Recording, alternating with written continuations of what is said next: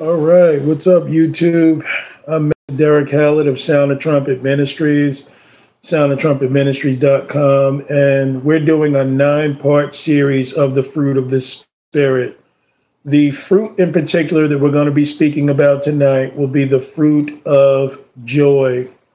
The fruit of joy. Now, why is that important? Because the Bible tells us that the joy of the Lord is our strength.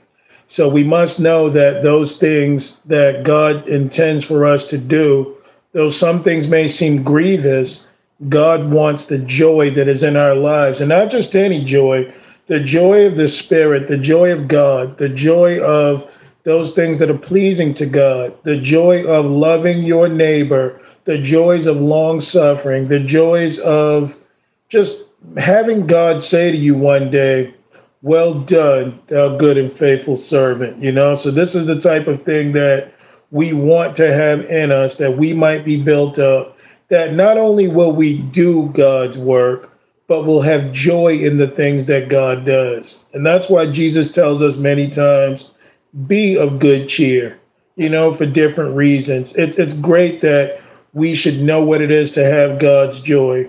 And we're going to talk about why that's so important because I think in life, many of us misunderstand this life. We look on to things that people want us to look on to. And, you know, we know that life has its ups and downs, but I don't think we have a full understanding of what this is about and why it's so important that we joy in the Lord. Okay. So I want to get started. All right. I want to, um, I want to go to Genesis chapter three. And I think from here, we're going to uh, go into prayer and go right into the lesson. But I want to bring up a big point in Genesis chapter 3. Okay? All right, so this is Genesis 3. Let's look at verse 1. And it says, Now the serpent was more subtle than any, well, actually, not verse 1. Let's go to verse 15. Everybody knows the story of the serpent. They know how the devil persuaded Eve to persuade Adam that they sinned. They took the lies of the serpent telling them that they would be as gods, their eyes would be open, and they would have all these different things. So it's important that we have an understanding that, you know, we fell for the trick of the devil, and from this point on, we've been living up under Adam's curse. Why is it important that we have joy? Is because Jesus Christ came 2,000 years ago to reverse the curse that we might inherit eternal life. So let's look at this. Let's begin at verse 15. All right. And this is uh, the first promise that God ever made concerning um, us. And he says, And I will put enmity, he would make them enemies between thee and the woman, and between thy seed and her seed. And it shall bruise thy head, and thou shalt bruise his heel. He says unto the woman, He said, I will greatly multiply thy sorrow and thy conception in sorrow. Thou shalt bring forth children, and thy desire shall be to thy husband, and he shall rule over thee. Then he says, And unto Adam he said, Because thou hast hearkened unto the voice of thy wife, and hast eaten of the tree of which I commanded thee, saying, uh, Thou shalt not eat of it. He says, Cursed is the ground for thy sake, in sorrow shalt thou eat of it all the days of thy life. So we must understand that the, the prophecy or what God says, because Adam sinned and he fell away from the will of God, that cursed would be the uh, the cattle, which would be the land, that would be their lives. And he says the ground. So that means that everything that came from the ground, because Adam was from the ground and he was meant to rule here on the earth to glorify God because Adam sinned and Adam fell away from the truth, then the funny thing is is that everything in this world was cursed. So you see there was no death into this point until man disobeyed God. But look at what he says. He says that this sorrow will he eat all the days of his life. So can you imagine a state more hopeless than that that you know you come to serve the God to, to serve God and you disobey him once and now the ground is cursed, and you will have to reap the sorrow of this all the days of his life. And you know, Adam did, because before Jesus, Adam lived to be 930 years old, and he ended up dying. So he never got to see the promise. Okay, but we do because of, we are the children of Adam. But that's why we must be born again, that we may be of Christ. And when it says, if any man be in Christ, he is a new creature. Old things are passed away, and behold, all things become new. And that is from the very beginning unto the end. So he says in verse 18, Thorns also and thistles shall it bring forth to thee, and thou shalt eat the herb of the field. So we must understand these thorns and thistles because, you know, Jesus says that trees that bring forth good fruit will not bring forth thorns and thistles, but corrupt trees that bring forth evil fruit, they would bring forth, you know, thorns and thistles. So we must understand this that you see, Adam would no longer be prosperous in God because of his disobedience and his sin that made God have to get rid of him or take him out of the garden. So that's a real big deal that we understand what this whole thing is about because, you know, this is what we struggle with today. This is the, the thing that happens to man in life. This is why we must have the fruit of the Spirit that we can become righteous trees and not be like the trees of thorns and thistles. Now, you see, a disobedient tree brings forth these things. And if you look at it, those thorns, when I looked up the word in the Hebrew, it talks about that it's like pain and sorrow. You know, it would be a rough life, it would be a miserable life. And you see, a lot of people can't see past this today. But I'm here to tell you that we've got a Lord and Savior. We've got a real champion. We've got a King of Kings and Lord of Lords that wants to know you and wants you to be a partaker of his nature, that he may fill you with his spirit, that the thorns and thistles will be no more. We will be, as the Bible says, as trees of righteousness. So let's understand that, okay? And that's what we're going to be talking about today the fruit of joy. Joy is so important today because you can have joy in the midst of sorrow, just like you can have peace in the midst of war, just how you can have love in the midst of hate. The fruit of the Spirit are eternal. They're not something that can just, you know, deal with you in the here and now. So that's why we need these righteous fruit because this was the very part and nature of Jesus. 1 Corinthians 15 says that through one man, sin entered into the world. But through the second man that came along, who was the Lord from heaven, that he brought life into the world because we truly were on a sinking ship before we before Jesus Christ found us and died for our sins and that gift is free to anyone that wants him that's what we must have an understanding of unless you are a partaker of the nature of Jesus Christ being born again baptized repenting of your sin and being covered in the blood of Jesus and taking that gift of salvation, then we still are dealing with these thorns and thistles. That's the problem with man. That's what money can't get rid of. That's what fame and fortune can't get rid of. That's what worldly success can't get rid of. That's what drugs and alcohol and good exercise can't get rid of. This is all about a nature that we inherited that God put to death 2,000 years ago, that you and I can have the chance of being saved and following God and having joy while we do it. For we know that this is not our home. We're just passing through. We're setting our affections on things above, not on things on the earth, that we may have a fruitful and productive and obedient life before our Lord and Savior, that he may tell us one day, Well done, thou good and faithful servant.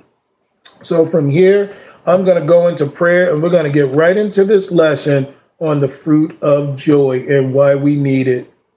Heavenly Father, in Jesus' name, we thank you for this time, Lord. We thank you for another day. We thank you, Lord, that you have forgiven us of our sins and our iniquities and our shortcomings and our transgressions and the things, Lord, that go against you. I'm grateful for this time, Lord, that you've given me with my brothers and sisters, that we have yet another day to partake in your word, to be a part of your nature, to truly be born again, baptized, filled with your spirit, that we may walk in righteousness and do what you say. We pray, Lord, for your special anointing upon this teaching, Lord, that it may open the eyes of those who can't see and the ears of those who can't hear. That though some things they hear might be difficult for them to understand, but Lord, we are always speaking to your remnant. We're always speaking to those that want the gospel. We're always speaking to those that understand that we have a true treasure in Jesus, and that is his word and the relationship, Lord, that you have opened for us to have. I pray tonight, Lord, that no man's heart be heard, that no flesh be glorified, but by your spirit and your spirit only, Lord, that people may seek Jesus Christ the righteous, that they may be one with him.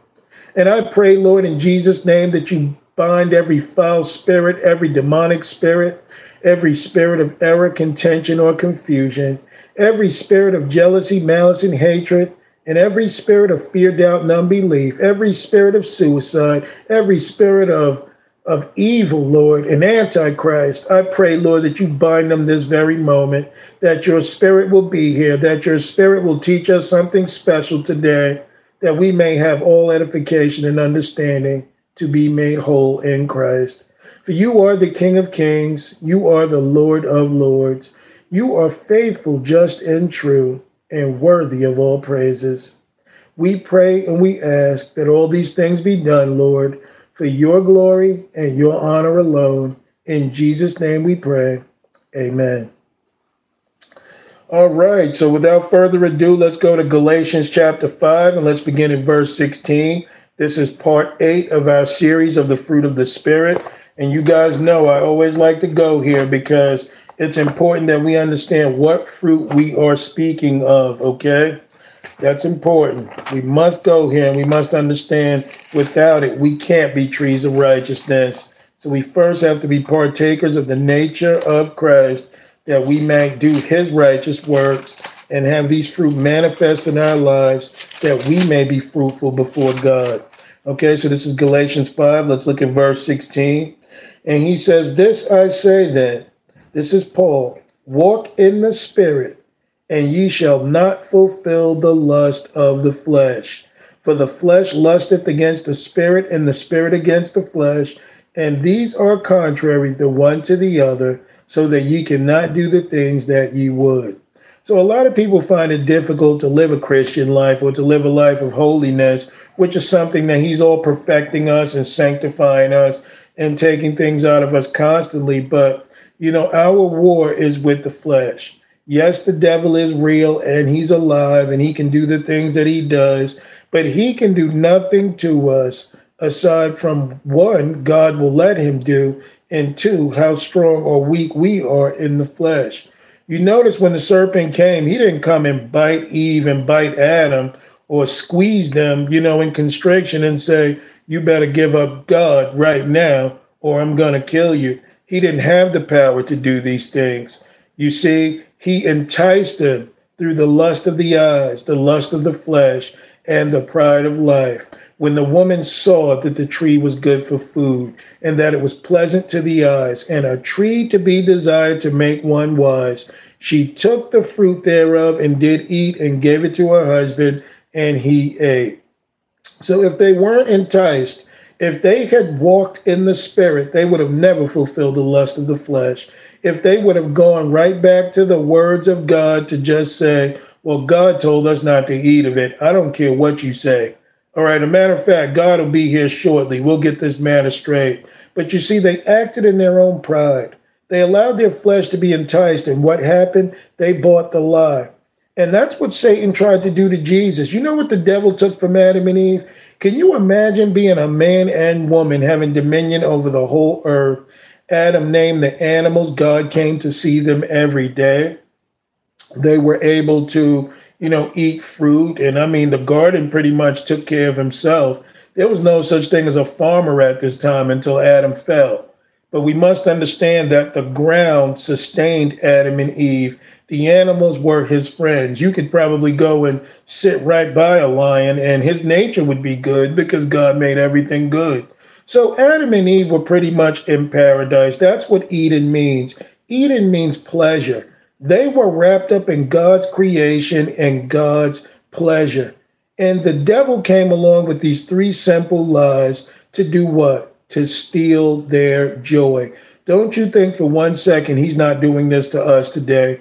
And that's what we must understand concerning Jesus when he was tempted in the wilderness, you know, by the devil for 40 days. What did the devil try and do? Get to the flesh of Jesus. Jesus fasted for 40 days and weak in the flesh. The devil had no way in. He offered him all the kingdoms of the world in a moment in time. But because Jesus was dead to the flesh, Jesus forsaked it. Jesus says that, you know, I worship the Lord thy God, and him only shalt thou serve. What was Jesus doing? He was walking in the Spirit. Then, when you look at, you know, the devil offering him food while he was on the fast, Jesus said, Man don't live by food alone, or bread alone, or money alone, but by every word that proceedeth out of the mouth of God. So Jesus remembered the commandments and why he came, which is something Adam and Eve forgot, which is something in many cases, if we don't walk in the Spirit, we will forget. So that's why it's important that we have the fruit of joy. Jesus had joy to endure the cross, the Bible says. Jesus had joy to do the will of the Father because all Jesus could see was a bunch of unsaved men and women scheduled for the lake of fire and, and, and their children and children's children and children after that, and counted it all joy that he may suffer once, so that we may all live for Christ in eternity. What a God! What a God! Let's look at verse 18. But if ye be led of the Spirit, ye are not under the law. Now the works of the flesh are manifest, which are these adultery, fornication, uncleanness, lasciviousness, idolatry, witchcraft, hatred, and variance, emulations, wrath, strife, and seditions, and heresies, envyings, murders, drunkenness, revelings, which is like riotous living or wild partying, and such like of the which I tell you before, as I have also told you in time past, that they which do such things shall not inherit the kingdom of God. So, as I said before in this series, when you don't walk in the Spirit, these are the things that will manifest in your life. Why do people commit adultery? Because they need more than they actually were given by God. They may have a wife or a husband, but you see that desire of the flesh, it has to search for more. What is it missing? God's joy. They don't see the joy in obedience. When you look at any of these things, uncleanness, idolatry, why do people become idolaters? Because they forsake the God that they already have. Why? No joy of God. It should please us to please God. It should feel good to us to read God's word, to pray and fast before Him, because He is the only God that is. As we preach the gospel and minister to people, we should have joy in that hope that souls may get saved. You know, I can't speak for a lot of people, but the Lord has been working with me over these last few years. And what I'm doing right now is what I want to do the rest of my life. I have great joy in teaching Bible study, going out and ministering and feeding the homeless. And, you know, and this is not trying to pat myself on the back. I truly love what I do because it's what God expects of me. I can't see going and making $100,000 a year at some job doing something else. Man, this is a beautiful gift that God has given us if only we would tap into Him and desire Him. Now, yes, we need money to do things, you know, to get donations and stuff like that, that God's will can be done. But God refers to that as unrighteous mammon. Okay, but what we ought to have joy in is the things that God joys in. And God loves nothing more than winning souls. That is the love of God. He wants everybody that is destined for the lake of fire to get off that train so that they may, you know, turn towards heaven and do the will of God. It even says um, in the Bible, in the Gospels, that all of heaven rejoices over one sinner that turns and that turns and repents before God. Man, that's what we ought to want because that's what this is about. All right. So he says, look at verse 22. So those people that do the works of the flesh will not inherit the kingdom of God. But verse 22 says, But the fruit of the Spirit is uh, love, joy, peace, long suffering, gentleness, goodness, faith, meekness and temperance. Against such there is no law. So, how much joy can one person absolutely have? How much love can a person have? That is limitless, just like the Spirit of God is. And this is what we must tap into to be of God. So he says, you know, um, and look at verse 24 and they that are Christ, those who belong to Jesus, have crucified the flesh with the affections and lust. So you see, in order to walk as Jesus did, we have to do what Jesus did. We've got to get rid of this flesh through fasting and prayer and self denial that we may walk with Jesus. Verse 25 says, If we live in the Spirit, let us also walk in the Spirit. Let us not be desirous of vainglory, provoking one another and envying one another. Why? Because those things don't bring forth joy. They bring forth strife. They bring forth lusting after things that God didn't want us to have. You see, the devil got Adam and Eve to lust when they knew from the beginning that the tree of knowledge of good and evil was forbidden. So that's what we must do. We must stay with God, to walk with God, to do the things of God. So let's look up what this word joy means. Okay, this is G5479, and the word is chara, and it means joy, gladness, the joy received from you, the cause or occasion of joy, of persons who are one's joy. Here's a second word with it. This is G5463, and this is charo or chairo, and it means uh, to rejoice, be glad, to rejoice exceedingly, to be well, to thrive, in salutations and hail. At the beginning of letters, to give one greeting, salute. And then it says, this is Strong's definition to be full of cheer, that is calmly happy or well off, impersonal, especially as a salutation on meeting or parting, be well, farewell, be glad, Godspeed, greeting, hail, joyfully rejoice. So, as you can see, this is all about God's joy. God doesn't want your hearts heavy he wants us to have joy, whether times are good or bad, whether we're rich or poor. Why do you think, you know, when people uh, get married, it talks about for better or for worse, for richer or for poor, for sickness and in health? Because we know, or whoever came up with that understands, that thorns and thistles are in our lives. And the only way to combat these things, to get rid of these curses, is one through the blood of Jesus but to connect to Jesus and have the joy of the Lord reign in our lives. That's why, you know, we cannot even be rich, but we're rich towards Christ because, you know, what God wants is most important to me. All right, so let's go on. Let's talk about the joy of the Lord. Let's go to Psalm 21 and let's begin at verse 1. Psalm 21 and 1.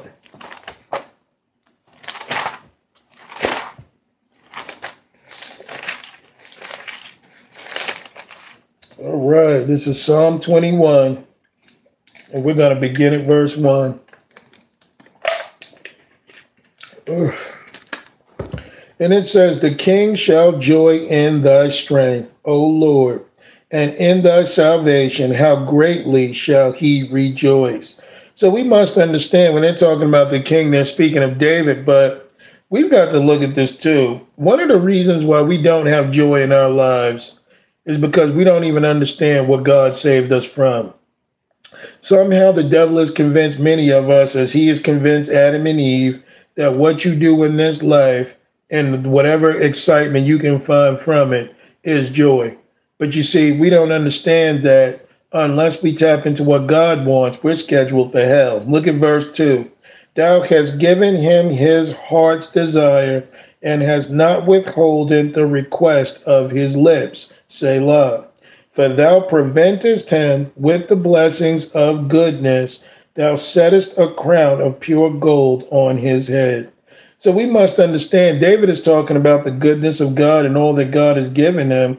And then he talks about the blessings and the goodness and the crown of pure gold that he's given. Now, some people will say, well, why should I rejoice? I don't have this. You do if you be of Christ. The Bible talks about how we're going to be dressed on the last day, how he's going to put the best garment on you, that we're going to have crowns of joy, crowns of righteousness, crowns of life that no man can take from us, that we will truly, we might have been poor here, but we'll be rich there for eternity because we are God's people. Look at verse 4. He asked life of thee, and thou gavest it him, even length of days forever and ever. His glory is great, and thy salvation, honor, and majesty hast thou laid upon him. You see, we got the same thing David has, but we just got to realize this and understand it. You don't understand what it was when you were walking in the mud, when you were walking in sin, when you were walking in absolute filth, how God found us, loved us, dusted us off, and continuing to work with us that we may be like him. We've got to understand the treasure here, how he gave us the glory and majesty and the salvation. Look at verse 6 For thou hast made him most blessed forever. Thou hast made him exceeding glad with thy countenance. I know that I'm glad because if you guys would have seen me a few years ago, you know, I was crazy. I mean, I thought fornication, I thought uncleanness, I thought doing all sorts of filth was the way that you should live. If it feels good, then do it. I was raised in a Christian home, but what did I do very early in life and I allowed the devil to do in my ignorance? I let him steal my joy. And for you black you backslide, backsliding Christians that know this story all too well too, when you gave your life to Jesus and you followed him and you backslid and you did something that was not of God, you see the guilt that you felt? You, you see the sense of unworthiness and uncleanness you felt? That was the devil stealing your joy. So it's important that we understand that if we stay with Jesus, the enemy can't get to us. Look at verse 7. For the king trusteth in the Lord, and through the mercy of the Most High, he shall not be moved. Thine hand shall find out all thine enemies, thy right hand shall find out those that hate thee. Thou shalt make them as a fiery oven in the time of thine anger. The Lord shall swallow them up in his wrath, and the fire shall devour them. Now let's look at this. He's speaking of the unrighteous. Yes, he's speaking about his enemies, but you can point this unto the future about those who wouldn't be of Christ will will have God's wrath to deal with. And what will that bring a lot of people to? That'll bring them into a lake of fire. So you see, we should ever be grateful and ever be glad that the road that we were on, we were heading too fast. But God, in all his love and mercy, wanted us to experience the joy of salvation and being set free. Look at verse 10, and he says, Their fruit shall thou destroy from the earth, and their seed from among the children of men. For they intended evil against thee they imagine a mischievous device which they are not able to perform. Therefore shalt thou make them turn their back when thou shalt make ready thine arrows upon thy strings against the face of them. Be thou exalted, Lord, in thine own strength. So will we sing the praise, I mean, sing and praise thy power. You know, again, we've we've talked about many times in this series how We've been delivered from a lot of things that the enemy has done to us. But do we even recognize that God is the one that's fighting every single battle, even in our sleep, even when we wake up, even when we're in the workplace, even when we go home? The Bible says that the devil comes for three reasons to steal, to kill, and to destroy. Jesus says, I come that you might have life and have it more abundantly. So God is forever trying to get us to be partakers in his joy, that everything that we do, if it be of Christ, we will prosper. And I'm not talking about just material gain. I'm speaking of a very nature that we may have, that we may be truly set free. All right, so let's go to um, let's go to Psalm 96 and let's look at verse 1. Psalm 96. But man, joy is a beautiful thing. Joy is an amazing thing that God can give us.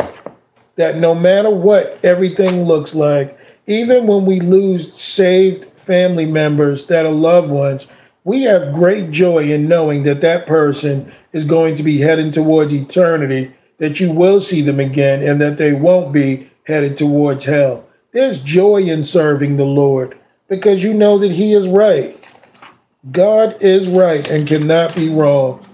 So this is Psalm 96. Let's look at verse 1. He says, Oh, sing unto the Lord a new song. Sing unto the Lord all the earth.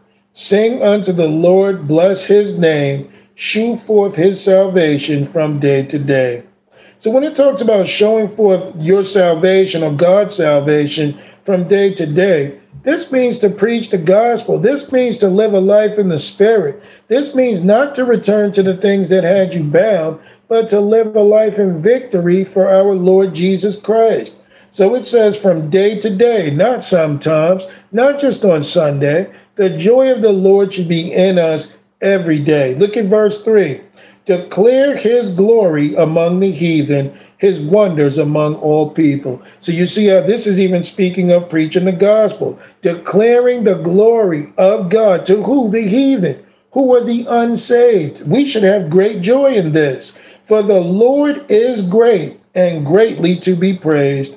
He is to be feared above all gods. That's a lowercase g. There's only one God, but there are many people that make other religions their God. But our God is to be feared above all because he's the only true God that exists. Look at verse 5. For all the gods of the nations are idols, but the Lord made the heavens. Honor and majesty are before him, strength and beauty are in his sanctuary. Give unto the Lord, O ye kindreds of the people, give unto the Lord glory and strength.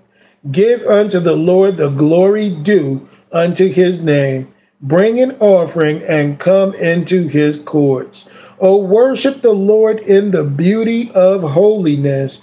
Fear before him all the earth. So you wonder why, when you get to Revelation, it talks about these 24 elders are constantly throwing their crowns down and throwing themselves before God. Those people have joy in heaven. They're going to have great joy in heaven that God saved them. And that's why it's important that we become partakers of salvation, because there is no greater joy than to be someone who's out to sea, miles away from land, drowning, with no lifeboat, no anything, and you can't swim. Only to have the Lord extend his hand forth and pull you out, and to dress you and keep you and, and make you one of his. There's no greater joy than that. Is he not worthy of our praise? Look at verse 10. Say among the heathen that the Lord reigneth, the Lord also shall be established, that it shall not be moved. He shall judge the people righteously. Let the heavens rejoice and let the earth be glad. Let the sea roar and the fullness thereof. Let the field uh, be joyful and all that is therein. Then shall all the trees of the wood rejoice before the Lord, for he cometh, for he cometh, for he cometh, uh, for he cometh to judge the earth. He shall judge the world with righteousness and the people with his truth. And that's why we've got to rejoice in the things that God wants when he tells us to sing before him and make a melody in our hearts of psalms, hymns, and spiritual songs, because you truly recognize that God is good. I think what keeps a lot of people from having joy is not realizing who God is, that's one, knowing God and seeing what he can do, that's two, and reverencing God and doing what God says. You see, you've got to taste God to see his good. You've got to be partaker of what God wants to see that God is good. I don't think that, you know, it's it's no way for someone to see it from an unsaved standpoint. All you've got to know is what's going on in your life is not working. If you could just be honest with yourself, you know that money may have some fulfillment, but it does not make you whole. It does not make you happy. You realize that world success may have its limitations in dealing with your pride, but it can't lead you to wholeness. But you see, when you follow God and you give it to Christ, you have a true understanding of what holiness is. And that makes you want to rejoice for the goodness of God and all that He wants for us because you know that God is good. God is good. All right. So let's move on. I just want to I just wanted to make that point real quick. Now let's go to Nehemiah chapter 8 and let's look at verse 1. Nehemiah 8 and let's look at verse 1. But you know, I'm ever grateful. I can't speak for anybody else. But you know what the Lord brought into my life? You know, He saved me from all the things that I could have had happen to me. And for that, you know, I'll forever be grateful for the Lord because that's why I can have joy. That's why I love to teach the gospel. I love to tell people about this Jesus because my relationship with him is real. I love him, you know, and I love what he did for me. I was not known as someone that was very smart. I wasn't known as someone that would be overall successful or most likely to succeed. But you know, none of those things move me. Neither do I count my life dear unto me. What I want to do is please God because God is good. Man. So let's look at Nehemiah 8. Let's look at verse 1. And all the people gathered themselves together as one man into the street that was before the water gate. And they spake unto Ezra the scribe to bring the book of the law of Moses which the Lord had commanded to Israel. And Ezra the priest brought uh, the law before the congregation, both of men and women, and all that could hear with understanding upon the first day of the seventh month. And he read therein before the street that was before the water gate from the morning until midday, before the men and the women and those that could understand, and the ears of all the people were attentive unto the book of the law. Now, you know, the reason why Ezra did this is because a lot of people really, you know, this was a corrupt time for Israel. You can't turn one or two chapters before you see that there's corruption somewhere and that people have forsaken and forgotten the ways of God. You know, this is Israel. So let's look at verse 4, and it says, And Ezra the scribe stood upon the pulpit of wood which they had made for the purpose, and beside them stood, uh, let's see, Mattathiah, I guess Mattathiah and Shema and Ananiah and Urijah and Hilkiah and Maaseiah on his right hand and on his left hand, uh, Pedaiah and Mishael and Malchiah and Hashem, and Hashbadana and Zechariah and Meshullam and Ezra opened the book in the sight of all the people, for he was above all uh, the people. And when he opened it, all the people stood up. And Ezra blessed the Lord, the great God, and all the people answered, Amen, Amen, with lifting up their hands. And they bowed their heads and worship the Lord with their faces to the ground. So you see, with God's law, Ezra made these people aware of their sin. That's what reading the Bible does to us. At first, it might seem grievous because these people are holding their heads down and they're worshiping, but they're also seeing the goodness or being exposed to the righteousness of God and how unrighteous they are. So they could say, So be it. They could say amen and agree to it, but this is bringing fear upon the people to hear the word of God to receive correction. So look at verse 7, and it says, And Jeshua and Bani and Sarabiah and Jamin and Achab and Shabbethai, I think that's Shabbethai and Hajjiah and Maaseiah and Kelita, Azariah, Jozabad, Hanan, Pelaiah, and the Levites caused the people to understand the law, and the people stood in their place. So, one, you have uh, Ezra bringing out the word of God, the people are hearing the word. And then you've got the priest now making people be to understand the scriptures and be made aware of them.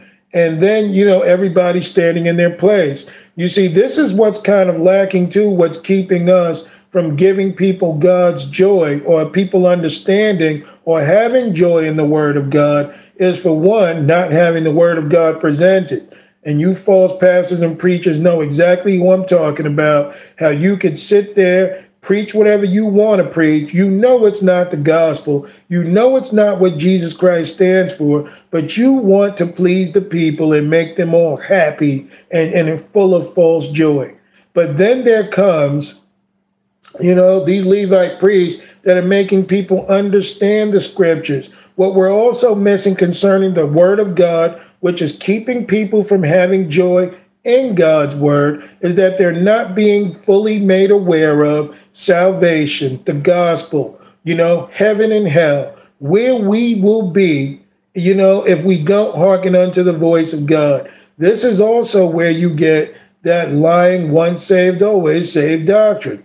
Because you see, that makes the people feel good. Once I've got it, I can't lose it. But you know that Jesus says, He that endureth unto the end shall be saved. Okay? So let's understand that. And then it says in verse uh, 8, so they read in the book of the law of God distinctly. You see that? And gave the sense and caused them to understand the reading. So these men were really teachers. They were breaking down the word of God to give people understanding.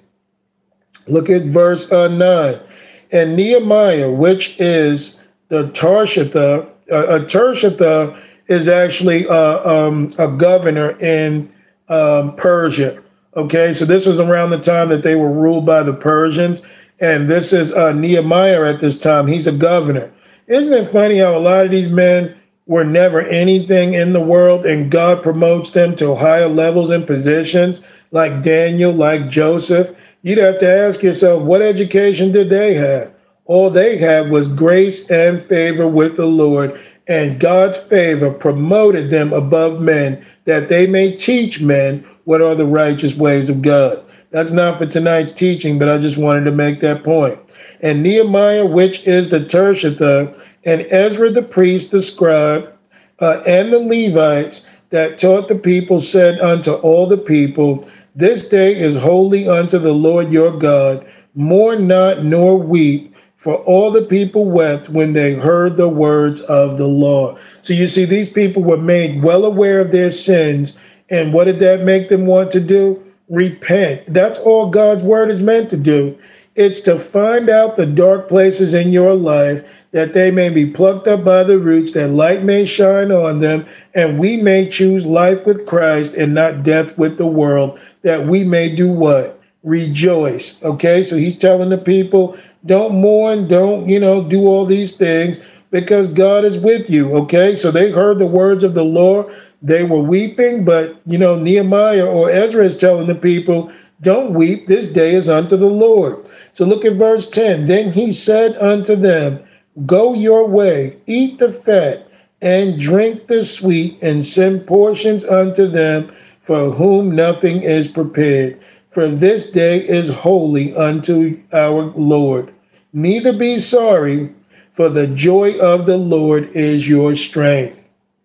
So this is real interesting. He told them to be merry. He told them to break bread. He told them to drink and eat the portions and send portions unto those who don't have. So, what is Nehemiah telling the people here, or Ezra? He's letting them know to love the Lord thy God with all your heart, mind, soul, and strength, and love your neighbor as yourself. Why? Because the joy of the Lord is our strength. There's not enough love for the neighbor, and there's definitely not enough love for God in this walk with a lot of people okay, with most people. And this is why, in order to love God with your heart, mind, soul, and strength, it takes the joy of the Lord. You've got to have your mind transformed and God making your heart his throne, that you truly have an understanding that God's ways are good and all God wants to do and all God likes to do will be transformed unto you. I can't speak for anyone else, but I love preaching the gospel. I love my alone time with Jesus, and I love to look after those who don't have. Okay, because I want that joy to be in me. I recognize that, you know, because Sarah and I weren't going out there for a while. You know, there came a point where we were not really um, going out as often to preach the gospel. And I think this went on for about six weeks.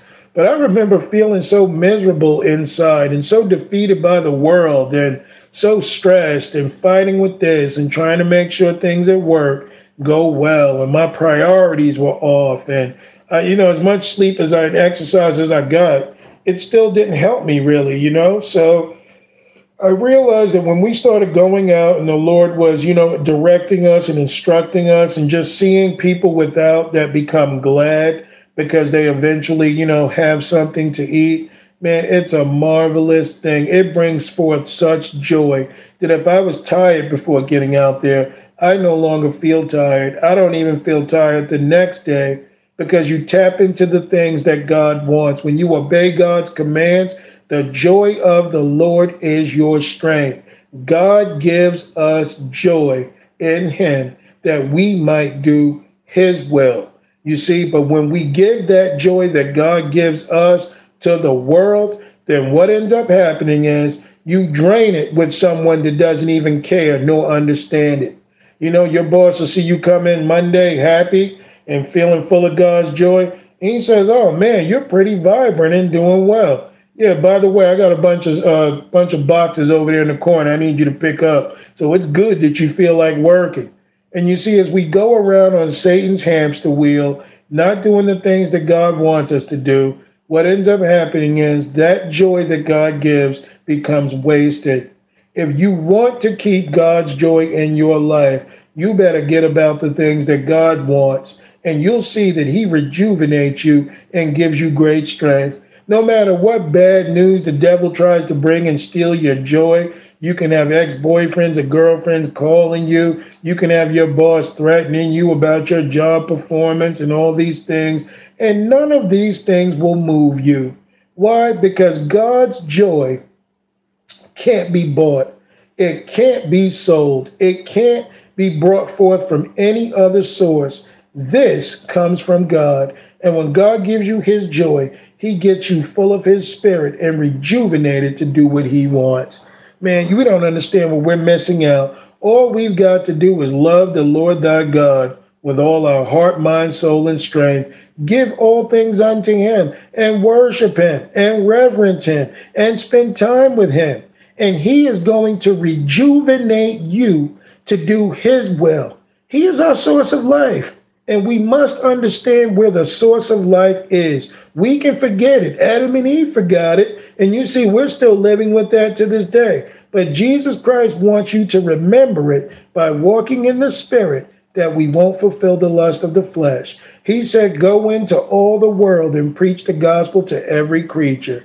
He that believes and is baptized will be saved. He that believeth not will be damned.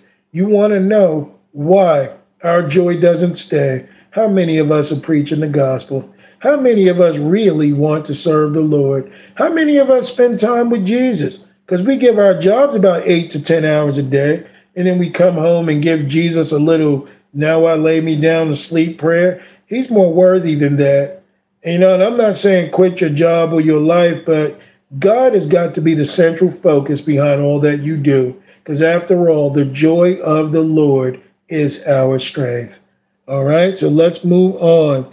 I just wanted to bring that point forward. Let's go to 2 Samuel chapter 6 and let's look at joy. 2 Samuel chapter 6.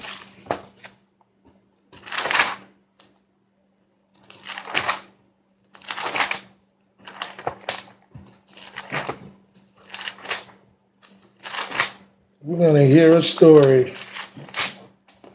All right, Second Samuel chapter 6, and we are going to begin at verse 1.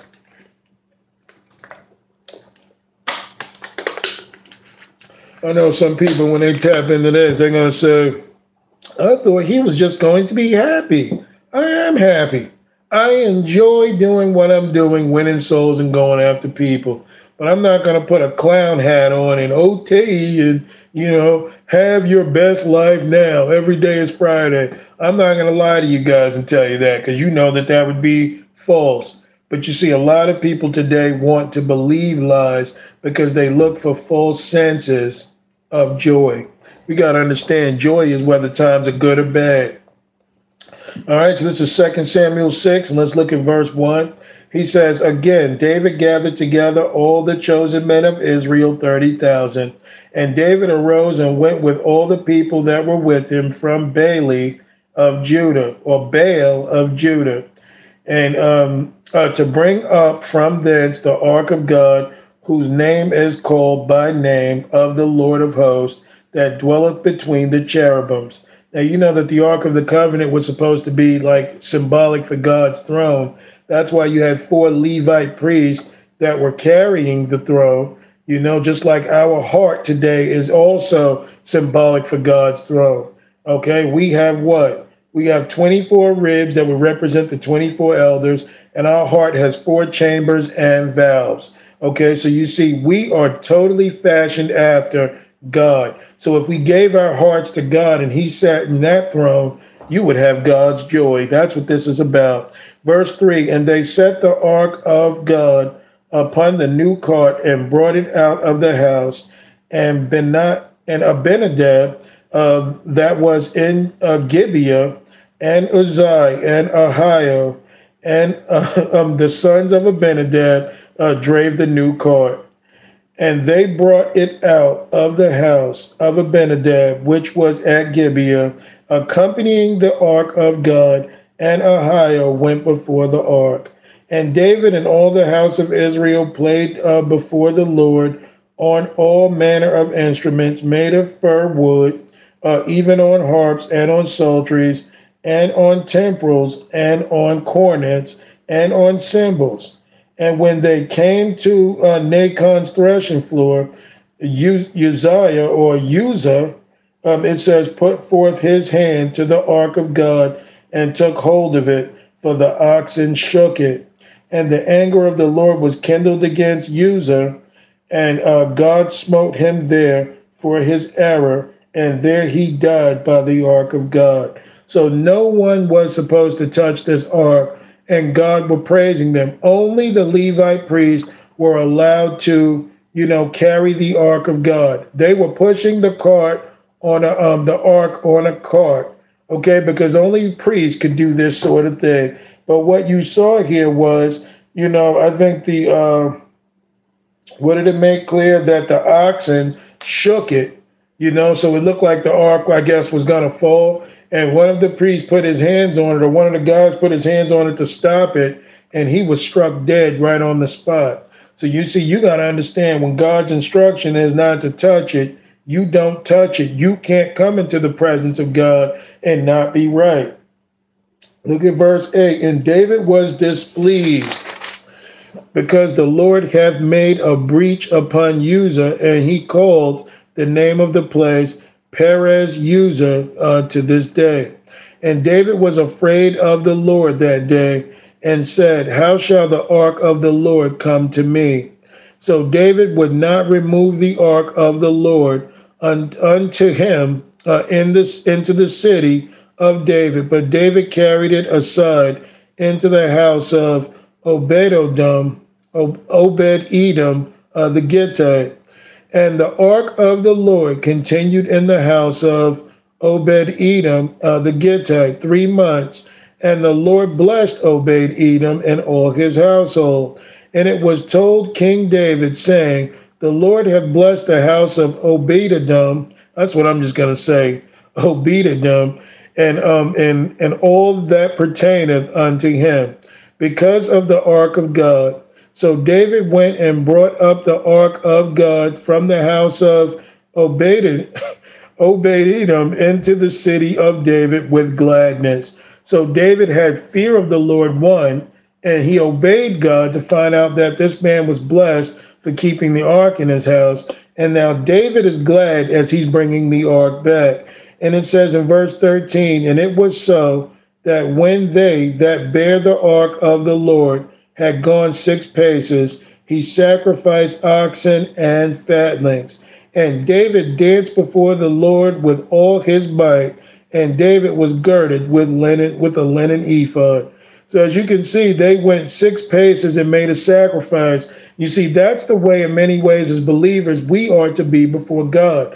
A lot of us have joy in the flesh. You know, God created everything in this world for six days and he rested on the seventh, which was symbolic in the spirit. In old Levitical law, they had six days of work. They had one 24 hour period with God for worship. That seventh day representing the spirit. Okay. So this is what we got to understand for us. We might have lived our lives worldly, carnal, and fleshly, and we might have had youthful lust and things that brought us joy in this life. But you see, eventually God wants us to make it to six, which is the end of man and beast, okay, the end of self, that we may get in part with God and be in the spirit where we can rejoice in the things that God wants. So you see, six days or six, you know, um, being in the number six, but God eventually wants us to flee youthful lust, flee the cares and the things of this life, that we may commune with God in the Spirit, which is our number seven. This is what's keeping us from having continued joy, is that we're wandering in six instead of being a partaker of seven, which is God's number, okay? Which is the Spirit. So it says, So David and all the house of Israel brought the ark of the Lord with shouting and with the sound of the trumpet. But you see, David was so excited what the Lord had done. And it says he danced before the Lord with all his might. Can we even imagine what it is to dance before the Lord in all his might? You might see that in a lot of hip hop, but they weren't dancing before the Lord. But why can't we be this joyous and this excited about our God? Why can't we shout and make joyful noises unto the Lord? Why can't we be as loud as we are at football games to reverence the name of Jesus Christ if the joy of the Lord is really in us? So you see, this thing becomes questionable because David is a king here, and you know, he's he's enjoying himself and dancing before God with all his might because of the presence of God. That's how we've got to be, not just in church, we should do this whenever we reverence God. Whenever we are moved by the Spirit, we are to make joyful noises unto the Lord because that joy of God is really in us.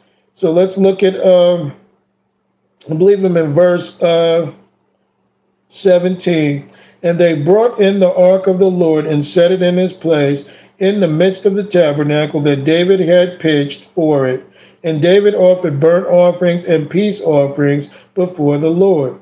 And as soon as David had made an end of offering burnt offerings and peace offerings, he blessed the people in the name of the Lord of hosts, and he dealt among all the people, even among the whole multitude of Israel, as well as to the women as men, to every one a cake of bread, and to I mean, and a good piece of flesh and a flagon of wine. So all the people departed, every one to his house. So what is David doing? The joy of the Lord sprang up in David for having the presence of God. And now David first showed his love towards God. And you see how it goes from there unto loving his neighbor, making sure everyone had bread. He spoke to the men and women, giving them love, giving them cakes, you know, um, piece of good flesh and some wine that they may celebrate the name of Jesus Christ, the name of God, because you know that's who the captain of the Lord of hosts is.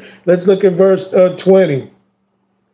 Then David returned to bless his household, and Michal, the daughter of Saul, came out to meet David and said, How glorious was the king of Israel today, who uncovered himself uh, today in the eyes of the handmaids of his servants as one of the vain fellows shamelessly uncovereth himself.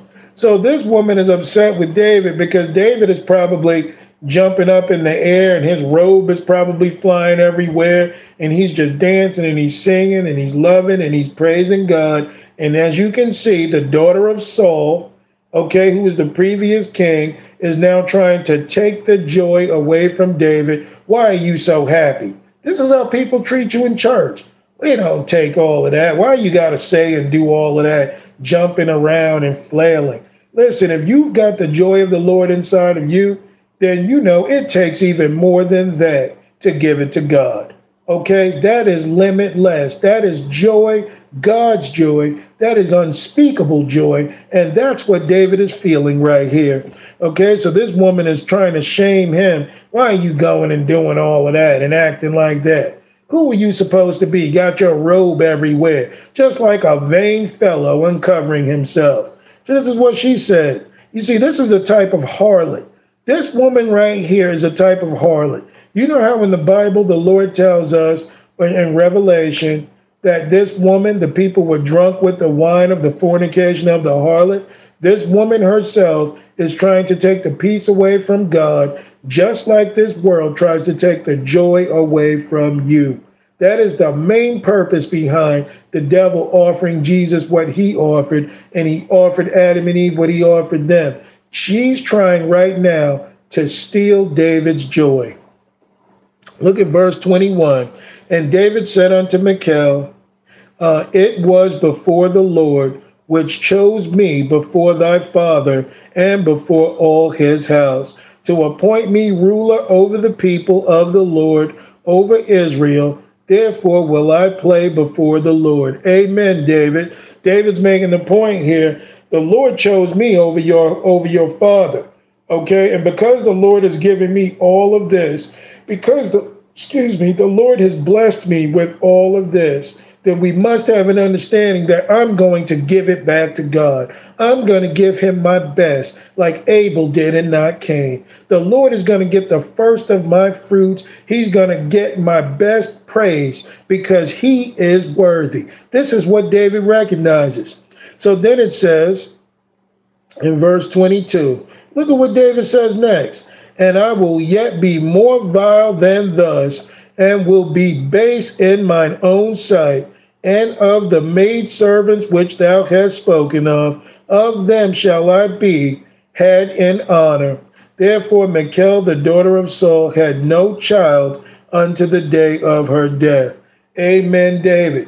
David is like, you know what? Since you've already made clear what side of things you're on, as you have already made clear that joying in the Lord is not something that you're a partaker of, I'm not giving you any children. I don't want to join myself to you that steals my joy. So you understand, if you're a partaker of God, the Bible makes clear that that which you join yourself to, you become one with. Now, you know that the workplace that we work, the education system we're part of, maybe some of our family members or people of the world that we spend time with, you know that they don't have the joy of the Lord inside of them. But in many cases, we try and link to them and keep God's joy. We have to come with the joy of God after spending time with God that they may hear the gospel, that they may rejoice and get saved. That's what this is about. But whatever you link yourself to, if it is not compatible with God, then it is going to take away that very joy that God wants us to have. Praise the Lord. Let's go to Luke 6 and let's look at verse 19. Luke chapter 6 and verse 19. This is why we feel so defeated in the world and dealing with things because we haven't waited for the Lord to give us the things that we need. And anything that God gives you will maintain his joy. But anything that the world gives you will take it away from you. Why? Because if God is life, that which is opposite of God is death. All right, this is um, Luke uh, 6, and let's look at verse 19. And he says, And the whole multitude sought to touch him, uh, for there went virtue out of him and healed them all. So, this is what Jesus was doing. That virtue means power. You know, that was the joy that was in Christ, that he would pray before the Father every day, get full of the Spirit. And what was he able to do with that? Heal the sick. So it says in verse 20, and he lifted up his eyes on his disciples and said, Blessed be you poor, for yours is the kingdom of heaven. Did he mean poor in finances? Not really. He's talking about poor in spirit for those who have forsaken the world and all the desires that are here. Okay, he says those people are blessed because they've sold out to God, they've sold out to Jesus, and theirs will be the kingdom of God. Look at verse 21. Blessed are ye that hunger now, for ye shall be filled. Blessed are ye that weep now, for ye shall laugh. So you see, this is what God means for us to do. When he says we weep now, that means to be to deal with the thorns and thistles. Preaching the gospel is not going to always be easy, and many days you are going to have to go to war to set souls free.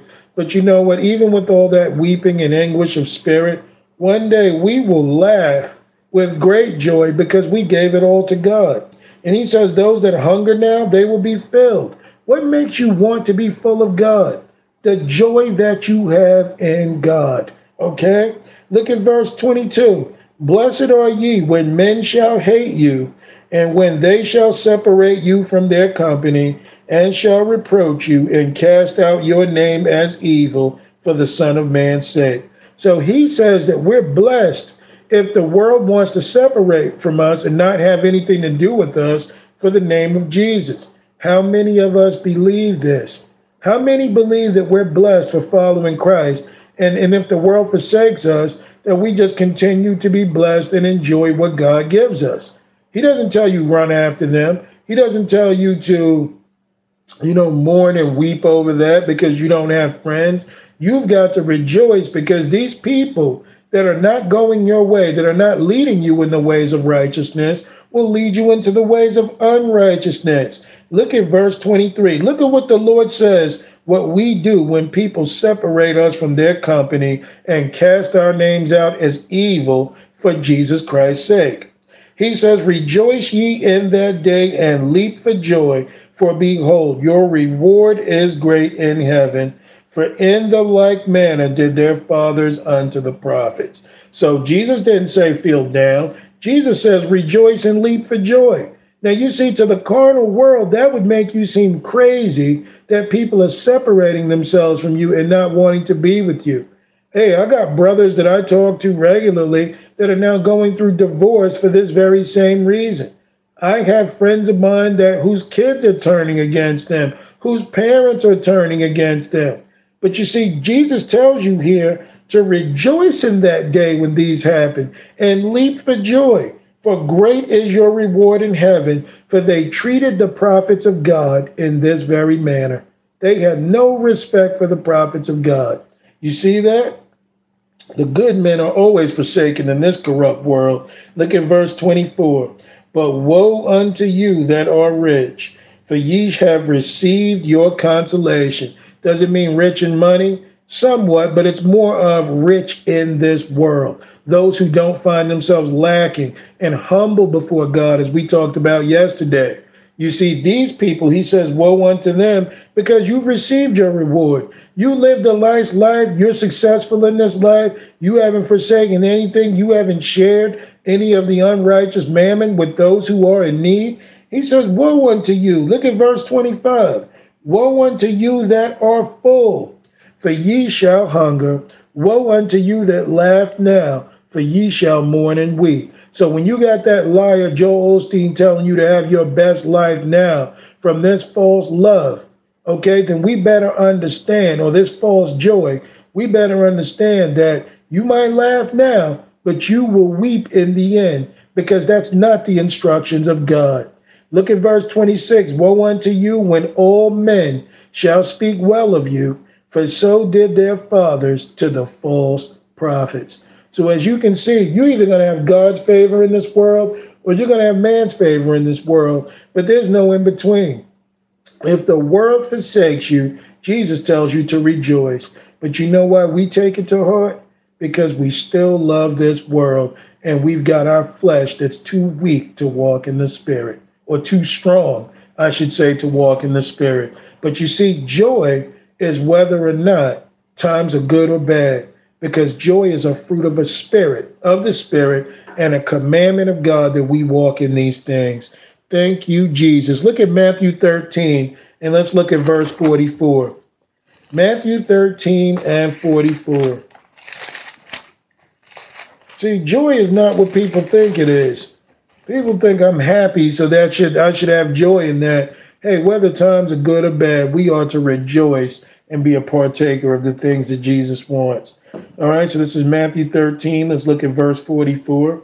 Jesus says, Again, the kingdom of heaven is like unto treasure hid in a field, and um, of the which when a man hath found, he hideth, and for joy thereof goeth and selleth all that he hath, and buyeth that field. Now, you see, I've gotten into many arguments with people over, even people within ministry, that, you know, they thought I was kind of hard because I spoke against the world.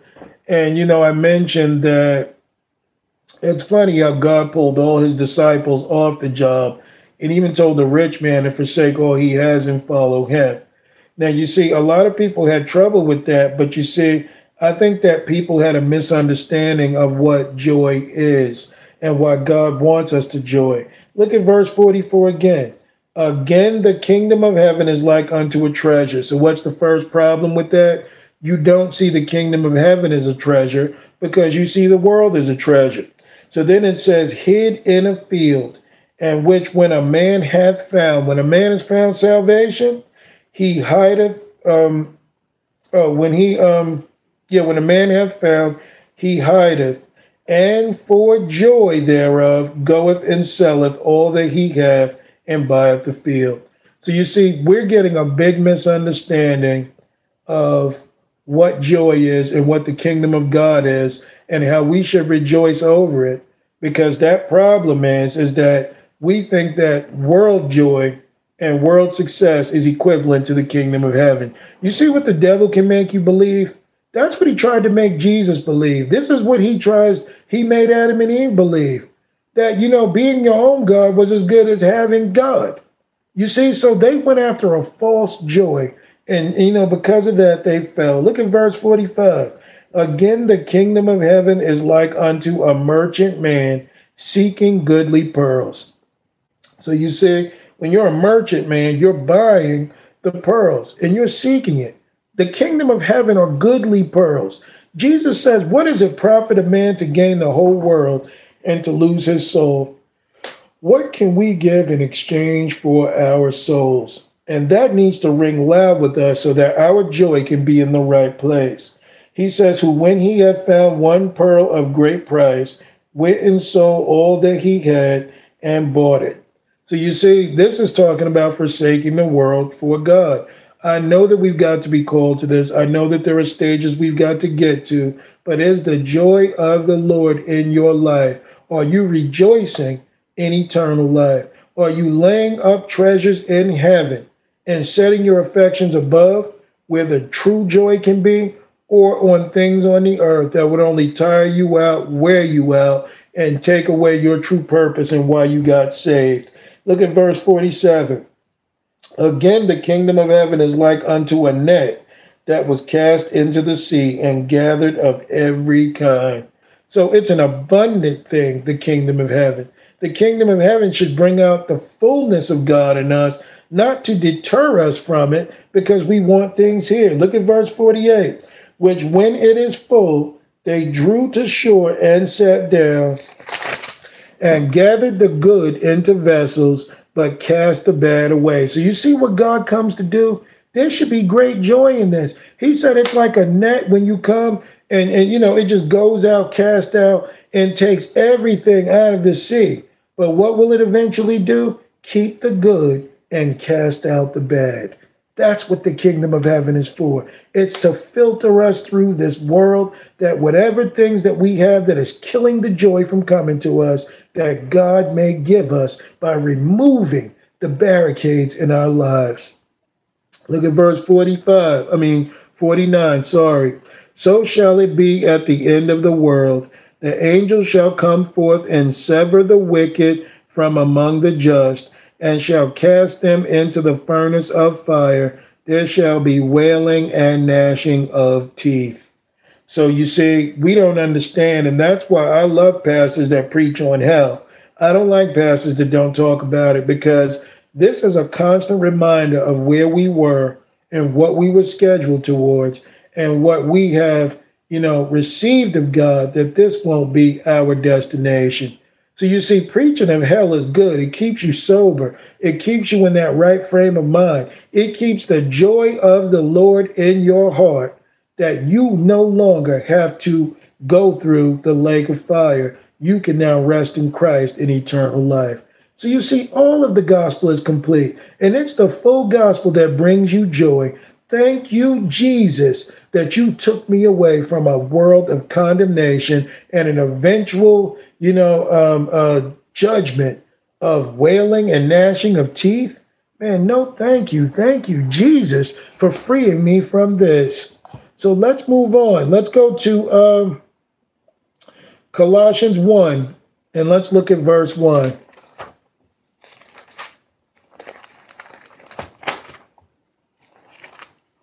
See, you need all the gospel. You can't tell righteousness unless you're around unrighteousness. That's why God filtered us through evil and allowed us to be sinners at the time we were, that we might repent, get sick of that life, and begin to pursue Him. God is a genius. You see, Adam and Eve never suffered anything. But I bet you what, once they got kicked out of the garden and had to fend for self, then they realized what they had. Why was the Lord given to us in the Bible? It was a schoolmaster to bring us into the place of recognizing Christ. It was considered the yoke of bondage. Only that we may find Christ, be ever grateful to have grace to move in the spirit, that we won't fulfill the lust of the flesh. Not being whipped and condemned and commanded to do it, that we will serve God by nature, because the joy of the fruit, the fruit of joy is in us of God. All right, so this is Colossians 1.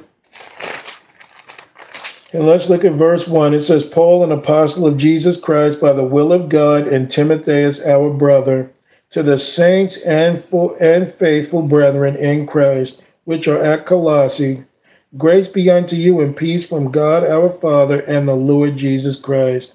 We give thanks to God and the Father of our Lord Jesus Christ, praying always for you since we heard of your faith in Christ Jesus and of the love which ye have to all the saints.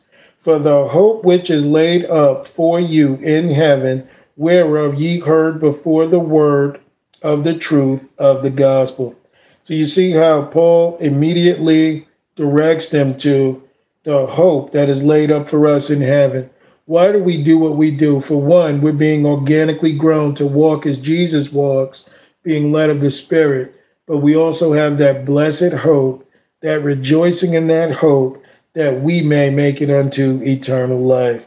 So it says in verse 6, which is come unto you as it is in all the world, and bringeth forth fruit as it doth always also in you, since the day ye heard of it, and knew the grace of God in truth.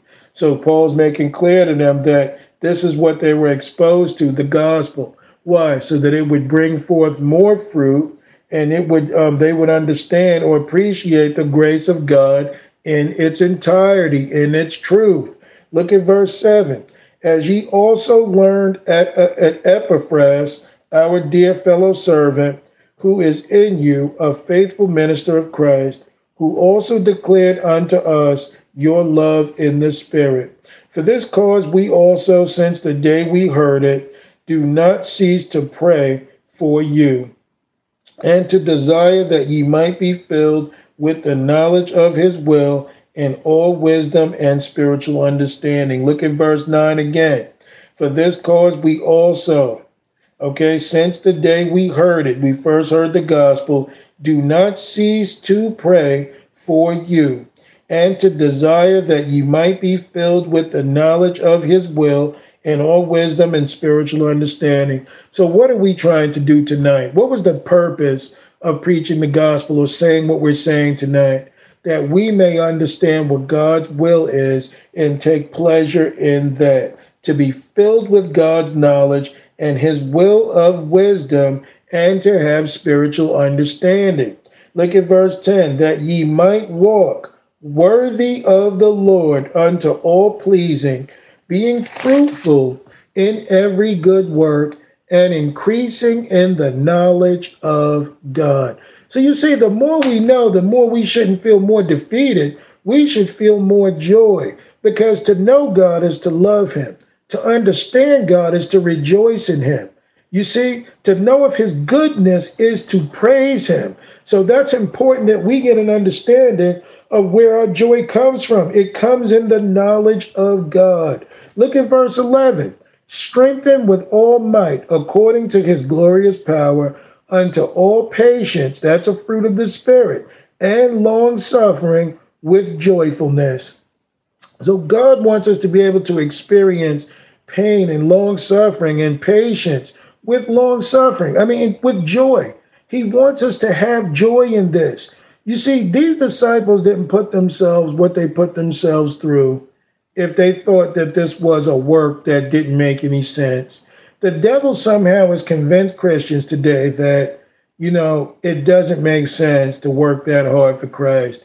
It doesn't make sense to give Jesus all, because after all, you've got to live too. But this is talking about patience and long suffering and joyfulness. You see, we've got to joyfully do what God wants because it's a part of our nature. Whenever we feel grief in the spirit, it's because we're not compatible to God with what God calls us to. That's why he says for us to be renewed in the spirit of our minds, that we may know the things that God wants, that we may be joyful in what he wants and be a partaker of his nature, that we may do the things of God with joy. That includes long suffering. You go to Acts 16, remember Paul and Silas were beaten because they cast out a devil from a woman that had a spirit of divination. And the, the you know the Romans grabbed them, threw them in the prison, whipped them, laid many stripes upon them. But at midnight they were singing praise unto the Lord, thanking God that they were worthy enough to endure the infirmities of God. And what happened? An earthquake came and broke them loose from the prison. Read Acts 16 and 16 or the whole uh, chapter but they were all broken through and freed. Why? Because the joy of the Lord was their strength. And that's what we must understand. All right, I want to go to Matthew 15. Let's look at verse 1. We're not going to stay on this too long, of course. You know, there's always times when we go to present things and, you know, we just don't have enough time sometimes, but we're going to get as much in as we can tonight because I want people to understand the depths of joy not just feeling joy, but where joy comes from, how it endures no matter what we do, no matter what we've got to go through, because that is the goodness of God.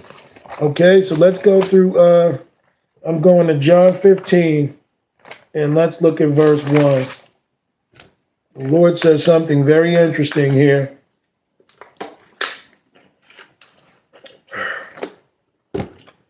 John 15, and let's look at verse 1. He says, I am the true vine, and my Father is the husbandman. He's the gardener.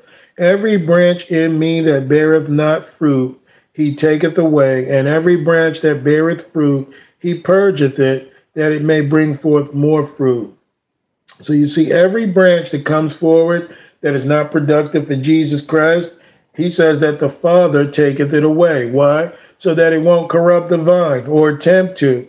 But then he says that every branch that beareth fruit, that God will purge. Why?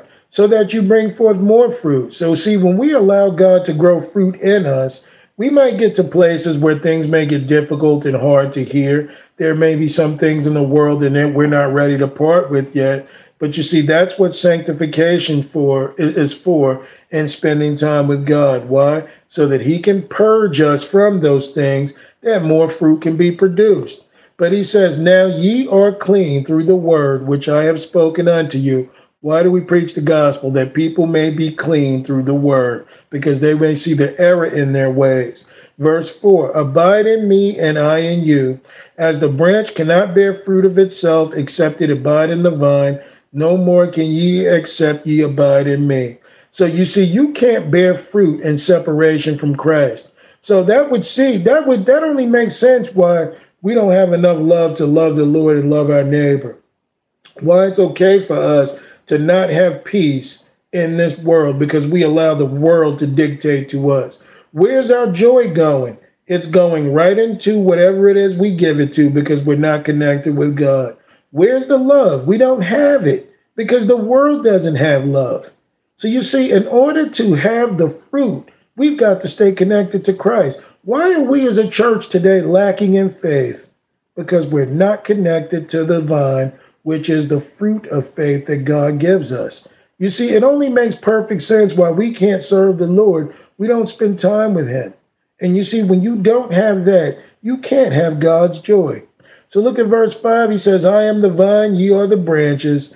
Um, he that abideth in me and I in him, the same bringeth forth much fruit. For without me, you can do nothing. I told you. Look at verse 6. If a man abide not in me, he is cast forth as a branch and is withered, and men gather them and cast them into the fire, and they are burned. So you see how if a man doesn't stay connected to God, you bring forth thorns and thistles. And what is God going to do? He's going to burn them because they're going to wither away, no life.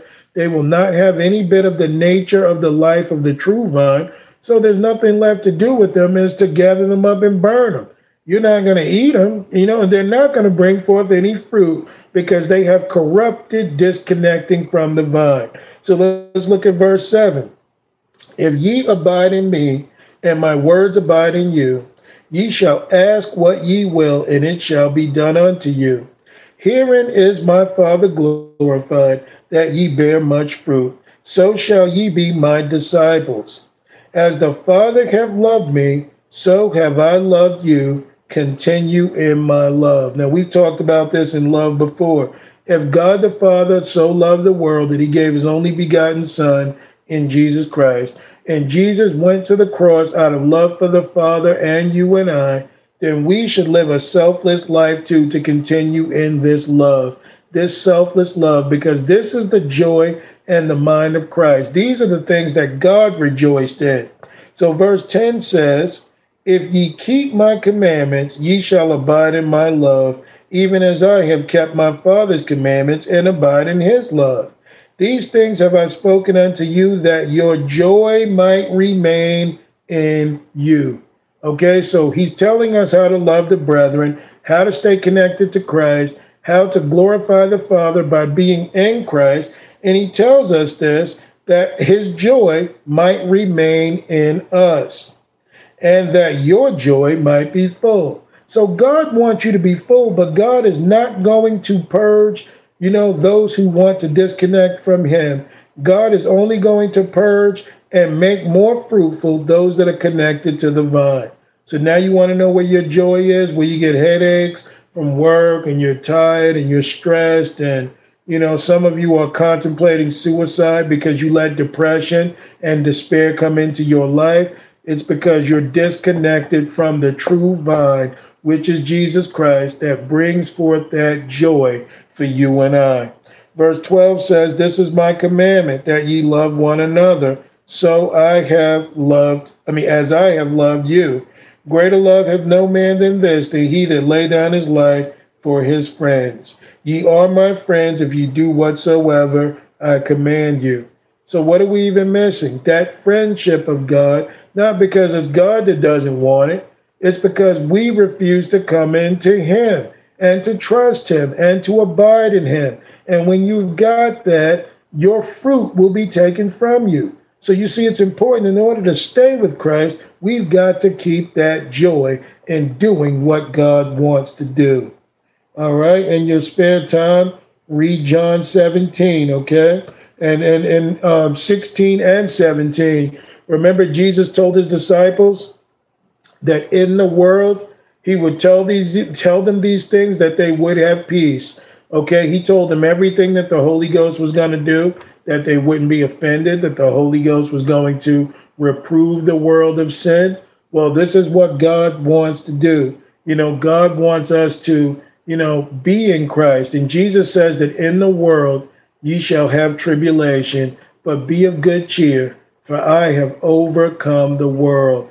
Our cheerfulness should be in Christ and how he overcame, giving us the spirit that we may overcome.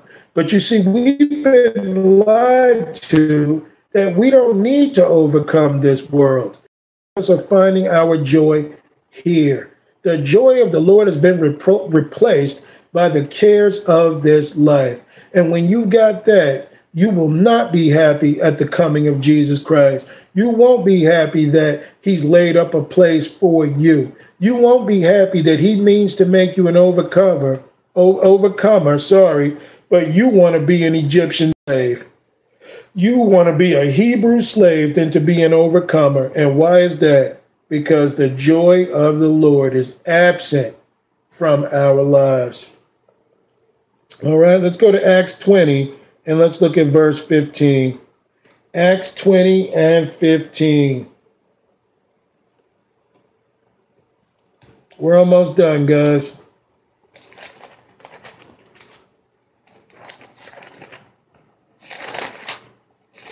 Acts 20, this is about Paul. Okay, Acts 20 and 15, and it says, And we sailed thence and came the next day uh, over against Chios, and the next day we arrived at Samos and uh, tarried at Trogyllium, and the next day we came to Miletus. For Paul had determined to sail by Ephesus because he would not spend the time in Asia, for he hasted, if it were possible for him, to be at Jerusalem of the day of Pentecost.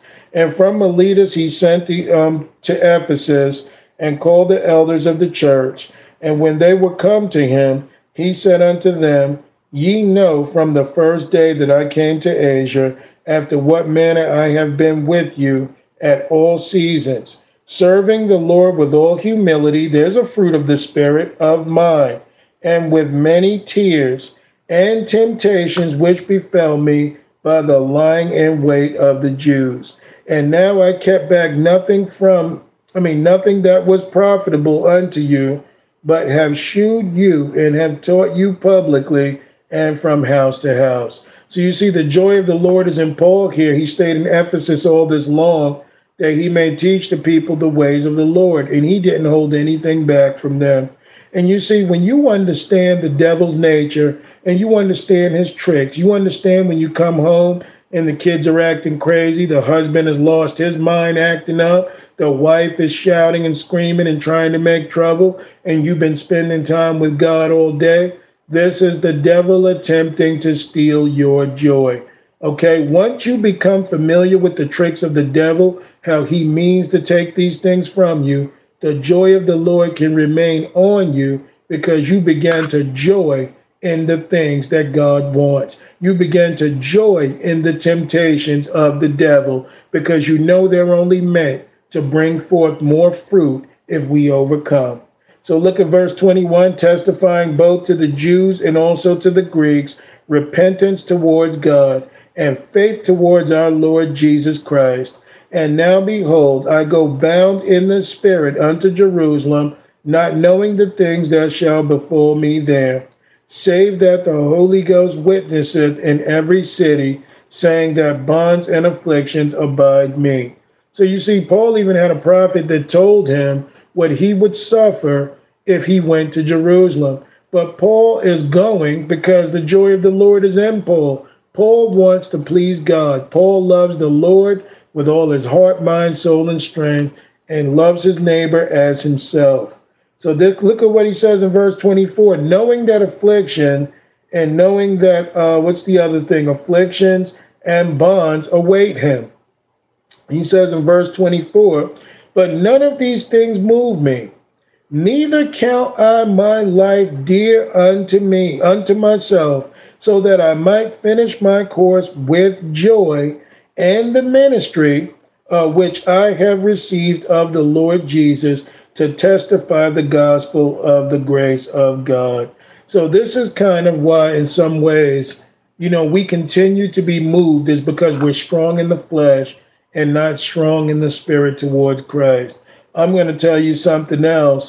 I think in many cases, we're not far enough in this thing with the Lord. You see, once you sell out to one side or the other, you know that you can't go back to where you were. Some of us are have might have found Jesus, but the devil is keeping us from becoming effective Christians because the devil steals your joy and then gives you a false joy, which is the world. And we really think that we're doing something. But Paul says, even though he's going through all this, he says none of these things move him.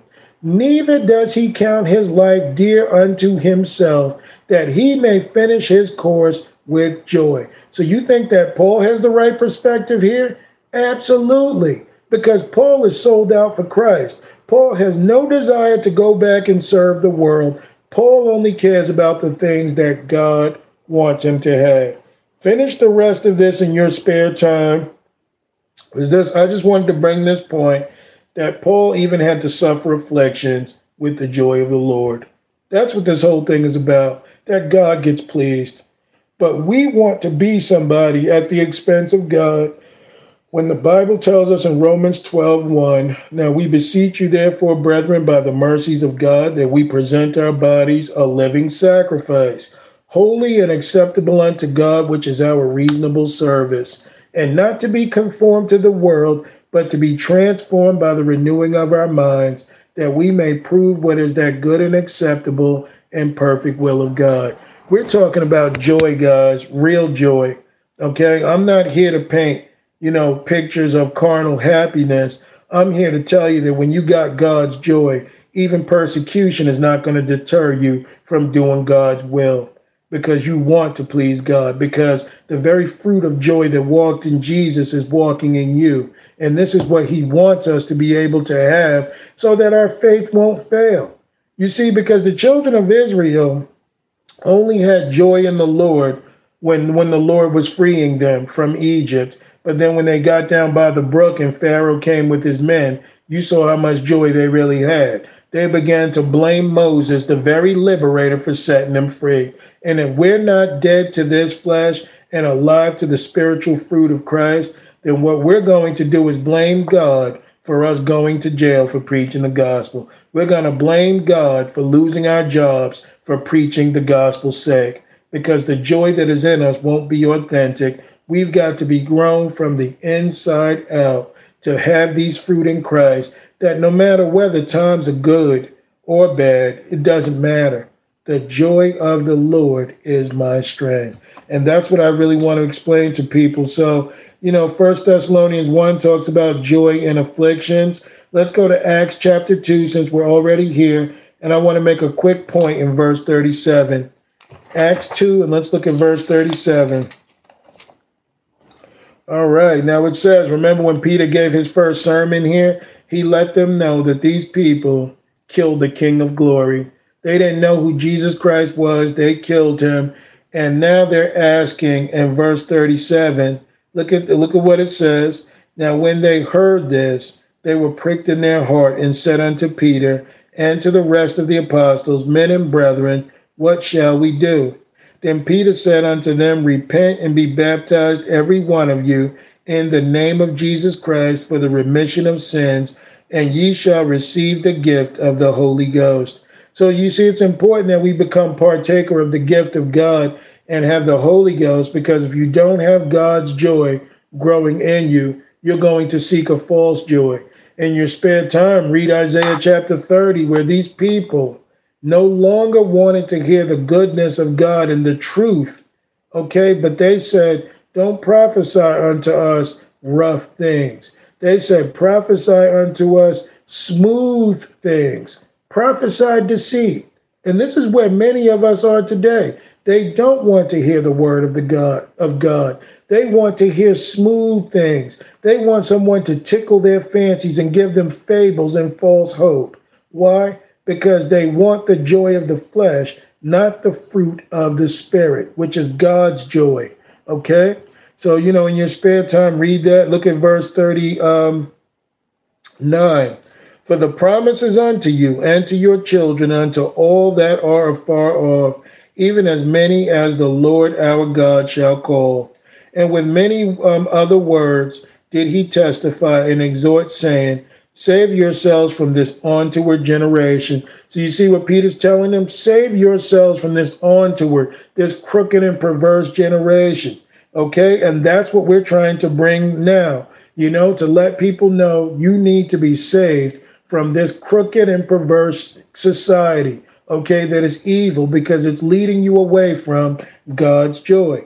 So, verse 41 says, Then they that gladly received his word, that word for gladly is that word chara, which is joy. Okay, and it says, They received his word and were baptized, and the same day were added unto them uh, about 3,000 souls. So, you see, it's only recognizing that you're a sinner that you need God's joy in your life. Godly sorrow is what makes you repent. Sometimes you got to preach a person damned. You got to preach a person lost. You got to preach a person going to hell before they understand what the joy of the Lord is, why it's important, and why should we be joyous? Because we've been saved from eternal condemnation. So he says, and look at verse 42 and they continued steadfastly in the apostles' doctrine and fellowship, and in breaking of bread and in prayers. And fear came upon every soul, and many wonders and signs were done of the apostles. And all that believed were together and had all things common. So you see, God wants us all to reach the measure of the fullness of the stature of Christ. Why? So that we might be like Christ and do the things of Christ and, and just being grateful in what he wants. We should have all things common. There's no such things as denominations. There's no such things as once saved, always saved doctrine. These people were involved in the apostles' doctrine. There was no prosperity doctrine. You see, because all those things give you false joy and hope, but it's not the gospel. And if you follow the wrong gospel, it will lead you unto hell. You'll have a false joy. You see, the devil can make you be joyful all the way to hell. That's why it's important that we cling to God. Because you see, the devil will tell you, take a load off, don't worry about the truth, feel good. But that's not the gospel of Jesus Christ. So look at verse 44. And all that believed were together and had all things common, and sold their possessions and goods, and parted them to all men as every man had need. You see how the joy of the Lord is allowing them to, to you know, do the will of the Lord and to love what God wants. But you see how we're stuck to many of the things we have. We wouldn't part our possessions to feed our neighbors. Why? Because we still want to be somebody. Look at verse 46. And they continuing daily with one accord in the temple and breaking bread from house to house did eat their meat with gladness. There's that word chara, which means what? That means joy. So they were all breaking bread and eating meat with gladness and singleness of heart. They were not selfish, praising God and having favor with all the people. And the Lord added to the church daily such as should be saved. So you see, when you've got single hearted individuals that all have the joy of the Lord, to praise Him and worship Him, not to indulge in self, God will move. Because why?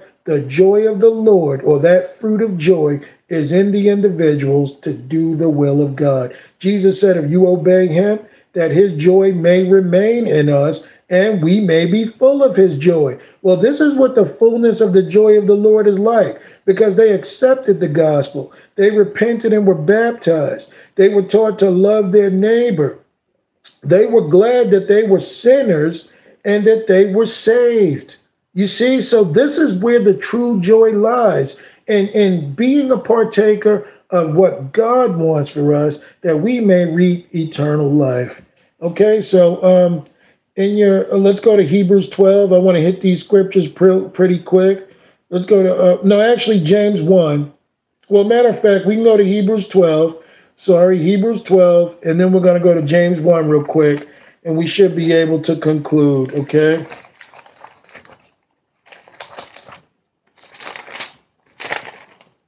We're actually doing better on time than I thought. So this is Hebrews 12. Let's look at verse 1. He says, Wherefore, seeing we also are compassed about with so great a cloud of witnesses, let us lay aside every weight and the sin which doth so easily beset us, and let us run with patience the race that is set before us. So you see, we're surrounded by a great cloud of witnesses, those who overcame, those who believed God, those who the joy of the Lord strengthened and allowed them to do the things that God wanted them to do. He says, So because of that, we should lay aside every weight and the sin thereof and run this race with patience. How many weights have you and I got tied to our backs? Our careers, you know, our marriages. I'm not saying don't be married and don't have a career, but what I'm speaking of, these things have become so much to us that we can't serve God to the fullness of His capacity. You see, so these things become weights and they have sin attached to them. Because you see, it's not just a weight. Do you idolize these things? Do they become sin? Are they taking time away from God, which adds to sin? Because if God is commanding you to do a thing and you're tied up with these weights from the world, how can you obey God and do what God says? So he says, look at verse 2 looking unto Jesus, the author and finisher of our faith, who for the joy that is set before him endured the cross. So you see what the true joy is? The joy that is set before Jesus was enduring the cross. Why, Jesus? Then it says, endured the cross, despising the shame, and is set down on the right hand of the throne of God. So you see, Jesus was elevated in the Father's eyes because the joy of the Father was the joy of Christ. Look at verse 3 For consider him that endured such contradiction of sinners against himself, uh, lest ye be wearied and faint in your minds. So you see, unless you remember what Jesus did, how an innocent man, an innocent God man, went to the cross for you and I who were guilty you know, we should have joy. He says to remember this, lest we become wearied like we are in the world and faint in our minds. We can forget this goodness of Jesus. Yet have not yet resisted unto blood. Ye have not yet resisted unto blood, striving against sin. And ye have forgotten the exhortation that speaketh unto you as unto children. He says, My son, despise not thou the chastening of the Lord nor faint when thou art rebuked of him. For whom the Lord loveth, he chasteneth, and scourgeth every son whom he receiveth. What is he doing with the scourging? God is purifying us that we may bring forth fruit. If ye endure chastening, God dealeth with you as sons. For what son is he whom the Father chasteneth not? But if ye be without chastisement, wherefore all are partakers, then are ye bastards and not sons. So we've got to go through the chastening, through the, you know, God spanking your butt when you do wrong. Why? Because God wants you to be right. That's what this is about. And then he says, um, you know, that if you don't deal with the chastisement, you're a bastard and not a son. So he says in verse 9, furthermore, have we, I mean, we have the fathers of our flesh which corrected us, and we gave them reverence. Shall we not much more rather be in subjection unto the Father of spirits and live? For they verily for the for a few days chastened us after their own pleasure, but he for our profit, that we might be partakers of his holiness. So why does God do what he does with us, with all this correction? He wants us to become partakers of his holiness. Now imagine being a rat or a pig or a dog returning to his own vomit as I was but to now hear the truth in Christ that we may be saved, that I can be a partaker of the holiness of the King of Kings, of the Lord of Lords, of the Creator that is, man, that gives me joy, unspeakable joy, because God decided to want to give me what I don't deserve. Look at verse 11. Now, no chastening for the present seemeth to be joyous so it doesn't seem joyous at first, guys, when God brings correction, as we're trying to bring tonight. But it, but it appears grievous. Nevertheless, afterward it yieldeth the peaceable fruit of righteousness unto them which are exercised thereby. So if you want any of the fruit, including the one we're talking about tonight, the joy of the Lord, you've got to deal with the correction so that we may partake in his holiness that he may bring forth these peaceable fruit, these righteous fruit, that we may be like Christ. That's what this whole thing is about. James chapter 1, let's look at verse 1. It's right next door. I'm sorry to be rushing, but you know, I don't want to be pushed for time. So this is James 1, and let's look at verse 1. It says, James, a servant of God and of the Lord Jesus Christ, to the 12 tribes which are scattered abroad, greeting. My brethren, look at what he says. Count it all joy when ye fall into diverse temptations. So you see, when the devil tries to tempt us, like he did Jesus and like he did so many, including Adam and Eve, we should count it all joy when we fall into these things, when the devil tries to tempt us. Why? Because this is only a test that God means for us to succeed, that we may do what he says. But imagine if we didn't have God's joy. So the moment we see things that don't look happy, that don't look good, that don't seem to appease the flesh, we'll walk away from them. Whenever we begin to think about self and, you know, my self preservation, you won't find it joy to do the things of God. You'll try and run away from them to preserve yourself. So he says in verse 3 knowing this, that the trying of your faith work is patience. So you see, it's joy to allow the devil to tempt you because it's only going to give you more faith in God and patience.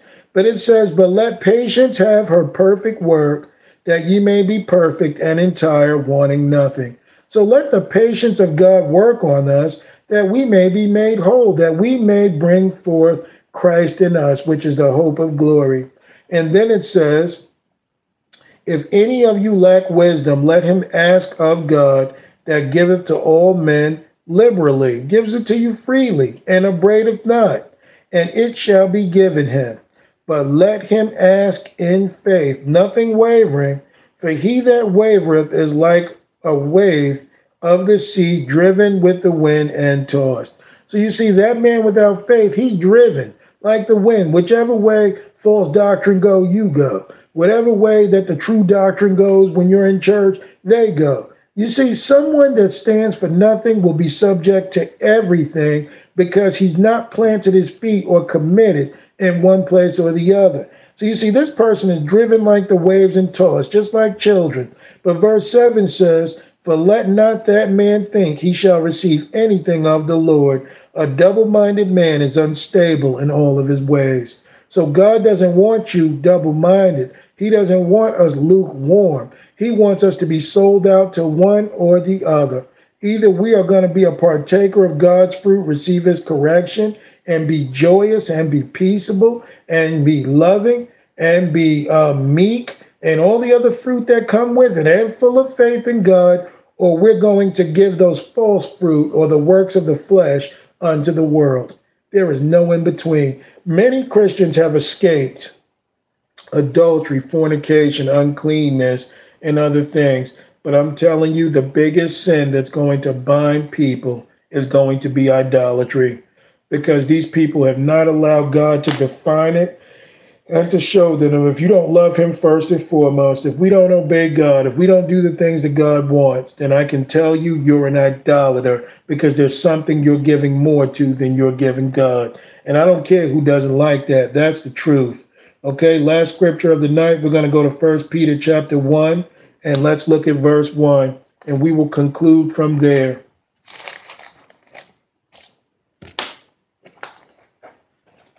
Got to have God's joy in order to do the things of God, because if not, we're going to count it as grievous. We're going to count it as God being unfair and unloving. You're going to misunderstand God if you don't have God's nature.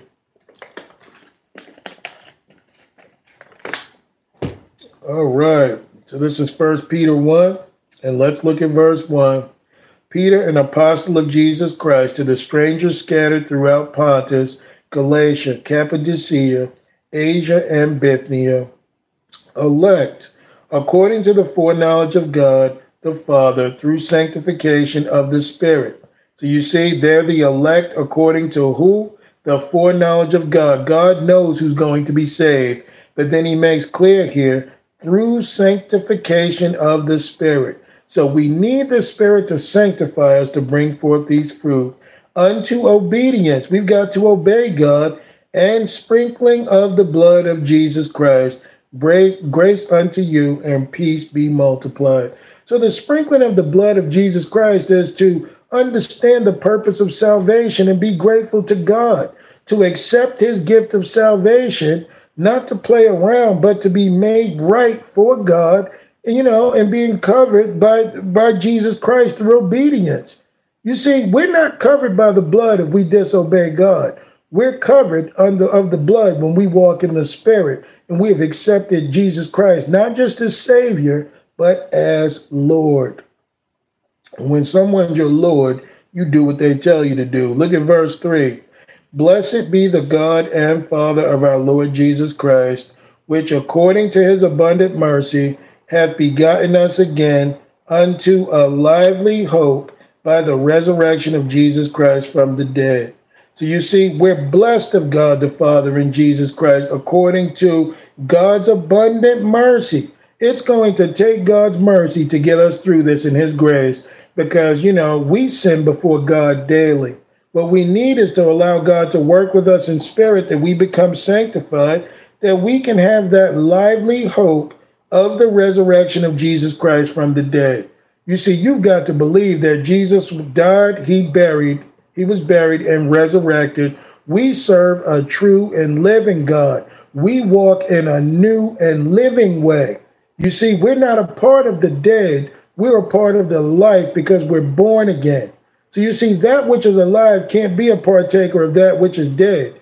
That which is dead will beget death. That which is alive will beget life. So we've got to question and ask ourselves do we really walk in the joy of the Lord?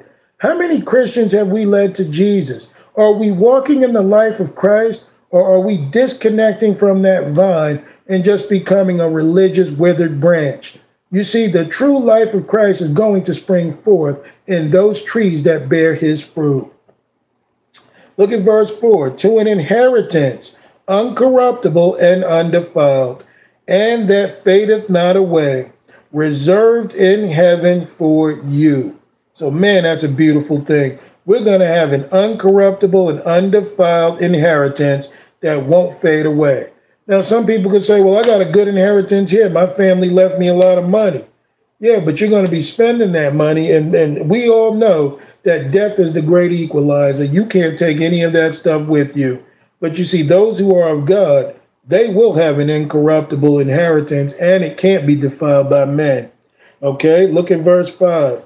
Who are kept by the power of God, that's by the Spirit of God, through faith unto salvation, ready to be revealed in the last time. So, those who are kept by the Spirit of God through faith unto salvation. When it says unto salvation, it means that we're saved, but we've got to stay saved. Him that endureth unto the end shall be saved. Paul says that we are not of them who draw back. He says, If any man draw back, my soul will have no pleasure in him. But we are not of them that draw back unto what? The saving of the soul. So salvation is not just something that we tap into that God gives us and we accept. It is also a process that we must continue in salvation. It's just like if you're on a in a in a river and you can't swim, okay, and you're out in the middle of the Pacific Ocean. If someone were to grab your hand in the water and lift you up to safety, then you're saved. But if you jump back in the water, okay, and you and you decide to stay there, or you go there, but the ship is continuing to go forward and not going back for you, then you see you're not saved. Okay, so we must remain with that lifeboat, with that tree of life, which is Christ, in his joy, in all humility. Okay, because he means to do what's good. Someone that doesn't have the joy of the Lord inside of them don't even recognize what they've been saved from. And that's what we need to preach and teach to people that they may have an understanding of what we've been saved from so that we can ever be grateful with joy in Christ. Look at what he says in 6 wherein ye greatly rejoice, not just rejoice, we greatly rejoice, though now for a season, if need be, ye are in heaviness through manifold temptations. So you see, the trials and these things are coming after you. So you're feeling heavy, but you still have that great rejoicing because you know that all of this that you're going through is not for nothing. This is that we may be with Christ in the end. Verse 7 says that the trial of your faith, being much more precious than of gold that perisheth, through it um, be tried. I mean, though it be tried, sorry, with fire, might be found unto praise and honor and glory at the appearing of Jesus Christ. You know, I can only imagine how Shadrach, Meshach, and Abednego felt when they stood for God and they were thrown in the fire, and that they were faithful unto the end of that trial, that Nebuchadnezzar was now humble before them, man, that must have filled them with joy to know that they serve a true and living God. Why? because they believed that he was God and they believed that he would deliver them. And if he didn't, they said they are not going to serve the king, which was representative of the Antichrist. Okay, so you see, look at verse 7 again. That the trial of your faith, we go through manifold temptations and heaviness, that the trial of your faith, being much more precious than of gold that perisheth, though we be tried with fire. So, what is the precious gold that perisheth? Those are the desires of the world that you and I live with that we think are more important than God. You see what we can give over or, or accept from the trial of our faith? You see, there was a guy 2,000 years ago named Judas Iscariot that thought he could get away with this. You see, Judas also believed if I take 30 pieces of silver, although I betray Christ, I'm going to be okay. Many, Adam and Eve, thought that all they had to do was partake of the fruit and they would still not just be gods themselves, but still be good with God. They bought into the lie. But he says here that the trial of your faith is more precious than the gold that perisheth, though it be tried with fire, might be found unto praise and honor and glory at the appearing of Jesus Christ. Look at verse 8 Whom having not seen ye love, in whom, though now ye see him not, yet believing, ye rejoice with joy unspeakable and full of glory. So, man, it's amazing how we're going to be mocked in the future. We're going to go through trials. We're going to go through tribulation. We're going to have all these things happen in our lives. But if we keep the joy of Christ and then we allow that fruit to be grown in us, whether times are good or bad, and we become made whole, full of good fruits of God and led by his spirit, man, the very day that we're there laying in the ground and the Lord from heaven comes and we are raised and will be like him and we will put on glorified bodies. The Bible says we will be changed in a moment, in the twinkling of an eye and at the last trump. Man, that's going to fill me with joy unspeakable that all this wasn't for nothing. But the question remains do we believe? Do we truly have this fruit of joy? Because you see, joy is joy, whether times are good or bad. So, you know, that's the message tonight. And I want people to have an understanding of what joy is. It's not just in times of good, it can also be in times of sorrow. Why? Because it is the very nature of Christ that we are to grow within us. Letting the Holy Ghost bring us to this place of joy unspeakable, that no matter what, we're going to do the things that God wants. And what there's nothing more joyous to God than have obedient sons and daughters. And that's what we're going to have to go through and become overcomers that we may have that joy, which is a fruit of the Spirit. Okay, so I just want to tell people with that, I love you. I'm Minister Derek Hallett of Sound the Trumpet Ministries, soundthetrumpetministries.com. And I believe we can go out in prayer and then we'll get right in. I mean, we'll conclude. Heavenly Father, in Jesus' name, we thank you for this time of sharing. We thank you for the word of God that is able to save our souls, Lord, and lead us into the place of righteousness. We just thank you, Lord, for your spirit of teaching that you open the eyes and the ears of those who can't hear that these words will stick to the listeners, Lord, that your anointing will pierce through, that they may have that godly sorrow which leadeth unto repentance. We also pray for your joy, Lord. We pray for your peace. We pray for all your fruit, that whether times are good or bad, we won't know the difference because we will truly be consumed by you, doing the things that are glorious in your eyes, that you may tell us one day, Thou good, welcome in, thou good and faithful servants. So, Lord, we just thank you. We praise you. We love you. And let us ever be joyful for the fact that you pulled us out of hell, that we may walk with you. We pray and we ask that all these things be done for your glory and honor. In Jesus' name we pray. Amen. So that's going to wrap it up for tonight. You know, again, the, the teaching was the joy of the um, the Lord. I mean, the joy. Uh, sorry, the fruit of joy. And this was the eighth part. The ninth part we're going to resume tomorrow, which is going to be the uh, the fruit of faith, which will be our final part in this series, and then we can get back to other teachings. But you know that's going to wrap it up for tonight. So I love you all. Give your life to Jesus while there's time, that he may grow those peaceable fruit. Until next time, have a good night.